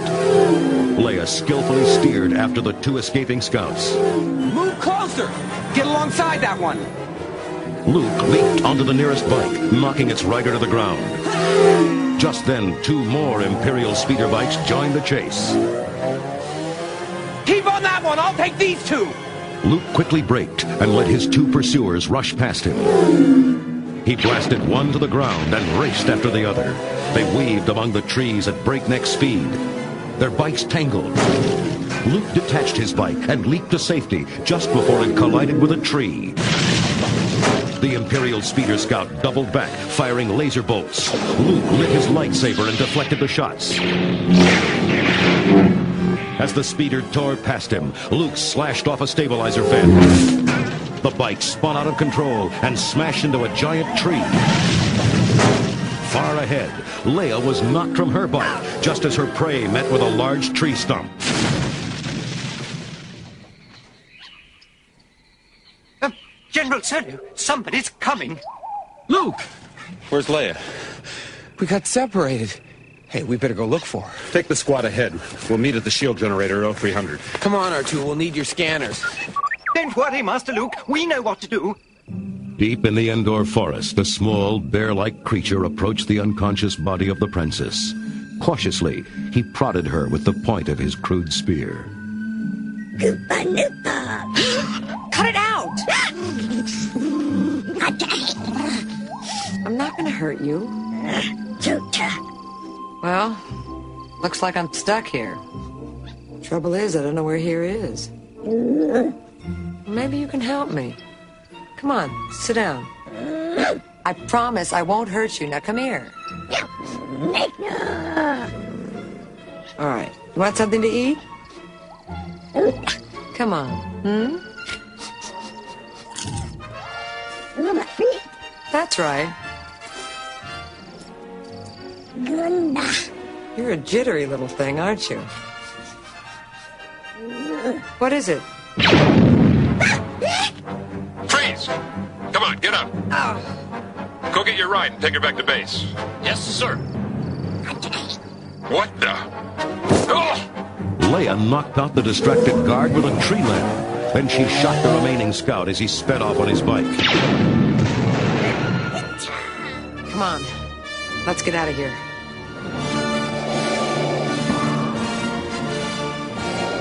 I told you to remain on the command ship. A small rebel force has penetrated the shield and landed on Endor. My son is with them. Are you sure? I have felt him, my master. Then you must go to the sanctuary moon and wait for him. His compassion for you will be his undoing. He will come to you, and then you will bring him before me. As you wish. There's two more Rex speeders back there. Oh, Master Luke, I'm afraid that R2's sensors can find no trace of Princess Leia. I hope she's all right. Suddenly, they were surrounded by a host of Ewoks, small furry warriors waving crude spears. Hey! Point that thing someplace else. All right, don't. You'll be all right. Chewie, give him your crossbow. My goodness. Trito Dogra, Isoyoto Amuno Noka.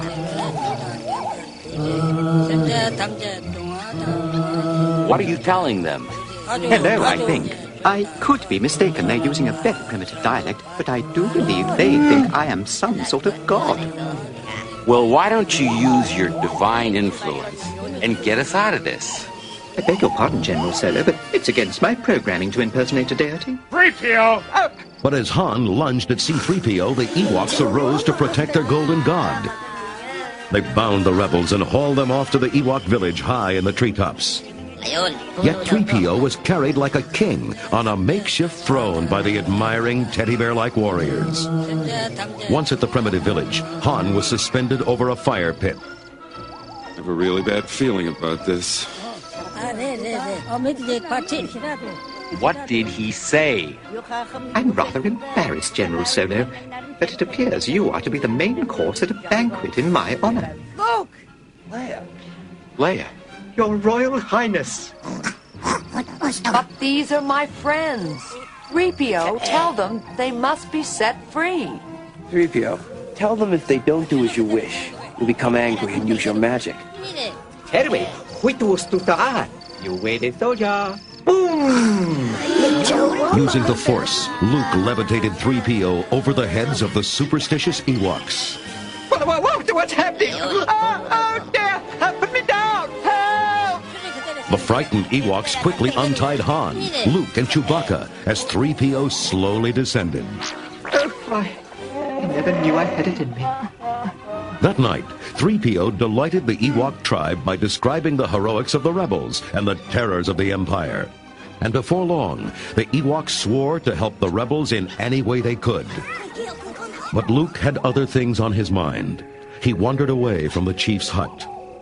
Leia, sensing his anguish, followed him into the night air. Luke, tell me, what's troubling you? Vader is here. Now, on this moon. He's come for me. He can feel when I'm near. That's why I have to go. As long as I stay, I'm endangering the group and our mission here. I have to face him. He's my father. Your father? There's more. It won't be easy for you to hear it, but you must. If I don't make it back, you're the only hope for the Alliance. Luke, don't talk that way. You have a power I, I don't understand and could never have. You're wrong, Leia. You have that power too. In time, you'll learn to use it as I have. The Force is strong in my family. My father has it. I have it. My sister has it. Yes. It's you, Leia. I know. Somehow, I've always known. Then you know why I have to face him. There is good in him. I felt it. I can save him. I can turn him back to the good side. I have to try. Luke turned sadly and left. That night, Vader took a shuttle to the Imperial base on the moon of Endor. An Imperial walker lumbered up to a docking platform and unloaded its special cargo. This is the rebel that surrendered to us. Although he denies it, I believe there may be more of them. He was armed only with this. Good work, Commander. Leave us. Yes, my lord. The Emperor has been expecting you. I know, Father. So, you have accepted the truth. I've accepted the truth that you were once Anakin Skywalker, my father. That name no longer has any meaning for me. It is the name of your true self you've only forgotten. I know there is good in you. The Emperor hasn't driven it from you fully. Come with me. Obi-Wan once thought as you do. You don't know the power of the dark side. I must obey my master. I will not turn, and you'll be forced to kill me. If that is your destiny. Search your feelings, Father. You can't do this. I feel the conflict within you. Let go of your hate. It is too late for me, son. The Emperor will show you the true nature of the Force. He is your master now. Then my father is truly dead. Vader's shuttle lifted off with Luke aboard for its journey to the Death Star. Meanwhile, the rebels began moving against the Empire. On Endor, the Ewoks guided Han and his strike force to a secret back entrance to the shield generator bunker. And in another part of the galaxy, Lando led the rebel fleet into hyperspace for its imminent attack on the Death Star, where at that same moment, Vader had brought his son before the Emperor. Welcome, young Skywalker. I'm looking forward to completing your training. In time, you will call me Master. You're gravely mistaken. You won't convert me as you did my father. By now, you must know your father can never be turned from the dark side. So will it be with you. You're wrong. Soon I'll be dead, and you with me. Perhaps you refer to the imminent attack of your rebel fleet. Your friends up there on the sanctuary moon are walking into a trap, as is your rebel fleet. It was I who allowed the Alliance to know the location of the shield generator. It is quite safe from your pitiful little band. An entire legion of my best troops awaits them. Using the bunker's back entrance, the rebel task force stormed into the control room carrying explosives. Up! Ooh, come on! Quickly, quickly! Chewie! Charges! Come on! Han, hurry! The fleet will be here any moment. Throw me another charge. Come on! But as the Emperor had planned, dozens of stormtroopers rushed into the bunker, surprising the rebels. Freeze! You rebel scum. At that moment, the rebel fleet came out of hyperspace to face the uncompleted Death Star. We've got to be able to get some kind of reading on that shield, up or down. Well, how could they be jamming us if they don't know if we're coming? Break off the attack. The shield is still up. All craft, pull up. Take a evasive action. Admiral, we have enemy ships in Sector 27. It's a trap. Fighters coming in. Accelerate to attack speed. Draw their fire away from the cruisers. Copy, Gold Leader. Come, boy. See for yourself. From here, you will witness the final destruction of the Alliance and the end of your insignificant rebellion. The hate is swelling in you now. Take your Jedi weapon. Strike me down with it. Give in to your anger. With each passing moment, you make yourself more my servant. No. It is your destiny. You, like your father, are now mine. At the generator bunker, Han and the others were led outside at gunpoint. Suddenly, the Ewok warriors attacked the stormtroopers. From undergrowth and from treetop, tiny arrows, spears, and clubs pelted the Imperial forces. Even the Imperial walkers were not immune to the furry assault. Rocks were dropped from crude hang gliders and logs tumbled from hilltops. From the Emperor's throne room, Luke could see the rebel fleet caught between the Star Destroyers and the Death Star. As you can see, my young apprentice, your friends have failed. Now witness the firepower of this fully armed and operational battle station. Fire at will, Commander. Fire!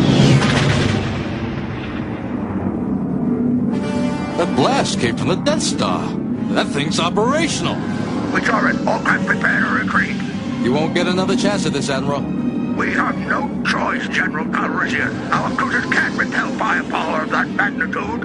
And we'll have that shield down. We've got to give him more time. Move as close as you can and engage those Star Destroyers at point-blank range. At that close range, we won't last long against those Star Destroyers. We'll last longer than we will against that Death Star, and we might just take a few of them with us.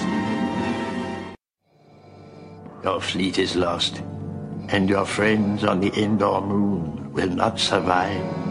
The Alliance will die. Good. I can feel your anger. I am defenseless. Take your weapon. Strike me down with all of your hatred, and your journey towards the dark side will be complete. Luke could stand no more. His lightsaber flew into his hand, and he swung it at the evil ruler. But Vader's weapon parried the blow.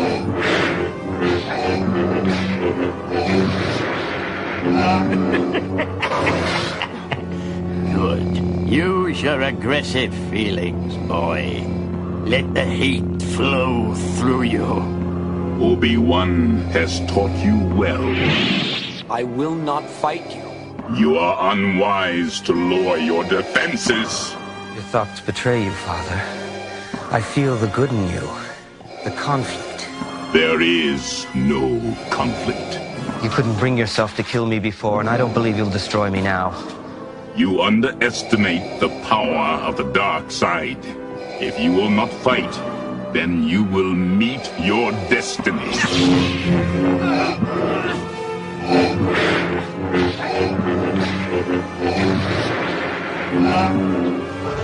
Watch out, squad at point oh six. I'm on it, Gold Leader. Good shot, Red 2. We're sure in the middle of it now. Come on, Han, old buddy. Don't let me down. Give yourself to the dark side. It is the only way you can save your friends. Yes, your thoughts betray you. Your feelings for them are strong, especially for sister. So, you have a twin sister. Your feelings have now betrayed her too. Obi-Wan was wise to hide her from me. Now his failure is complete. If you will not turn to the dark side, then perhaps she will.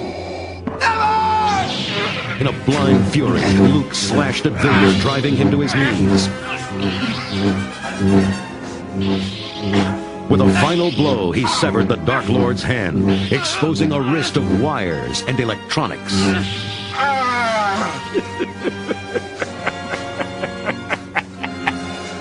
Good. Your hate has made you powerful. Now, fulfill your destiny and take your father's place at my side. Never. I'll never turn to the dark side. I am a Jedi, like my father before me. So be it. Jedi, if you will not be return, you will be destroyed. Deadly energy bolts shot from the Emperor's hands, hammering Luke to the floor. Meanwhile, on Endor, the battle raged on. Unable to break into the bunker by force, Han tried a new trick, using the bunker's video screen. It's over, Commander. The rebels have been routed. They're fleeing into the woods. We need reinforcements to continue the pursuit. Send three squads to help. Open the back door. At that, the rebels rushed inside, recapturing the bunker. They quickly set their explosive charges and ran outside for cover.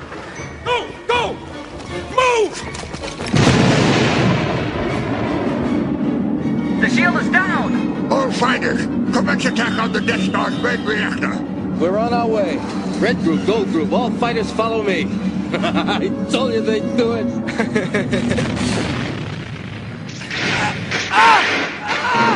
Young fool. Only now, at the end, do you understand? Ah! Your feeble skills are no match for the power of the dark side.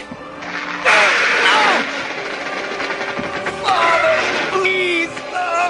help me! A final barrage of deadly bolts struck the young Jedi.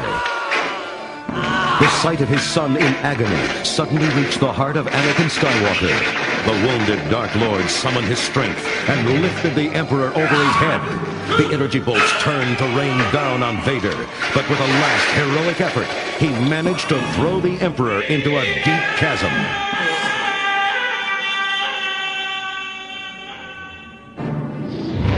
The Millennium Falcon and two X-Wings raced into the superstructure of the half-completed battle station.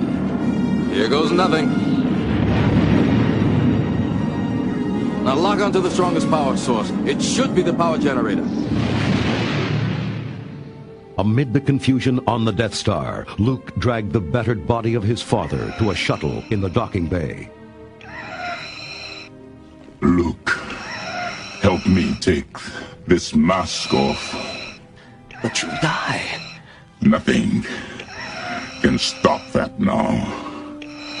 Just for once, let me look on you with my own eyes.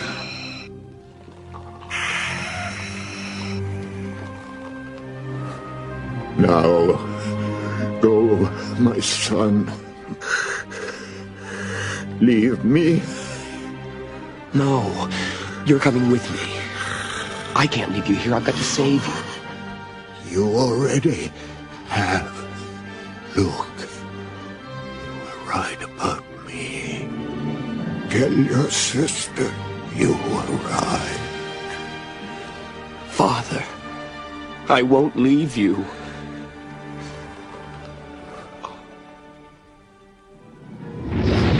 Roaring through the narrow corridors of pipes and girders, Lando and Wedge finally reach the core of the Death Star. There it is. All right, Wedge, go for the power regulator on the North Tower. Copy, Gold Leader. I'm already on my way out. The blast started a chain reaction of internal explosions.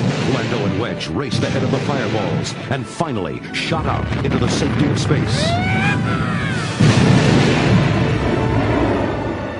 The destruction of the Death Star flashed like a blazing sun above the victorious rebel troops on Endor. They did it! I'm sure Luke wasn't on that thing when it blew. He wasn't. I can feel it. You love him, don't you? Yes. All right. I understand. When he comes back, I won't get in the way. No, it's not like that at all. He's my brother. Luke had indeed escaped the destruction of the Death Star to land safely on the moon of Endor. That night, he solemnly placed the body of Vader on a funeral pyre and set it ablaze. Luke watched sadly as the flames consumed his fallen father. Then he joined the noisy celebration in the Ewok village. Bonfires burned, songs were sung, and fireworks lit the sky.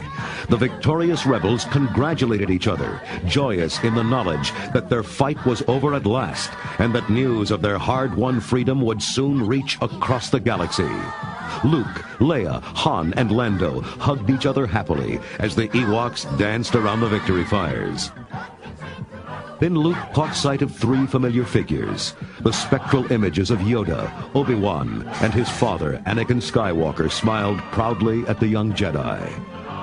Leia approached and took Luke by the arm. Smiling, she drew him back to the celebration and to his friends and to their circle of love.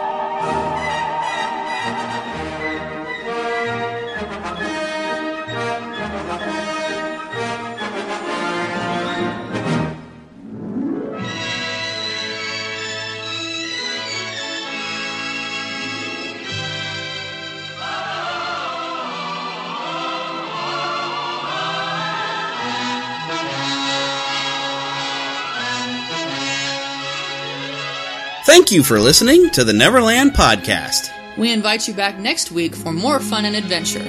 Until then, remember to keep a pixie in your pocket. It's that young at heart, positive attitude that you can share with others. And remember to visit our website at neverlandpodcast.com. There you can find links to our news page, a link to visit our shop, and much more. And please feel free to leave us a voicemail at 816 226 6492 or email us at podcast at neverlandpodcast.com. If you email us a Lost Boy or Pixie nickname with a reason why you chose that name, you can become an official Neverlander. Girls are too clever to get lost, so we are naturally magical pixies. And be sure to follow us on Twitter at NeverlandPcast. And like our Neverland Podcast fan page on Facebook. We also have a group on Facebook for you to join. We also appreciate your support in keeping the Neverland Podcast up and running. Visit patreon.com slash Neverland Podcast to donate to keeping the pixie dust alive. Copyright content featured on the Neverland Podcast is copyright of their respective creators and used under fair use license. All original content is copyright of Blue Band Productions. God, God bless. bless.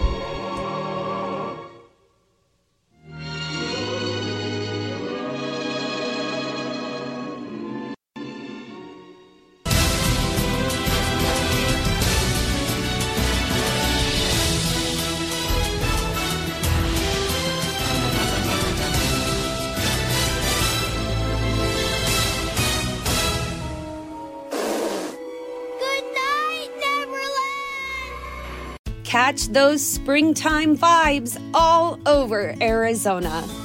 Break out of the winter blues by hitting the water at one of our lake and river parks. Take a hike among the wildflowers. Just make sure to stay on the trails and leave the flowers for the bees. Discover Arizona's best kept secret and visit azstateparks.com slash amazing to start your springtime adventure.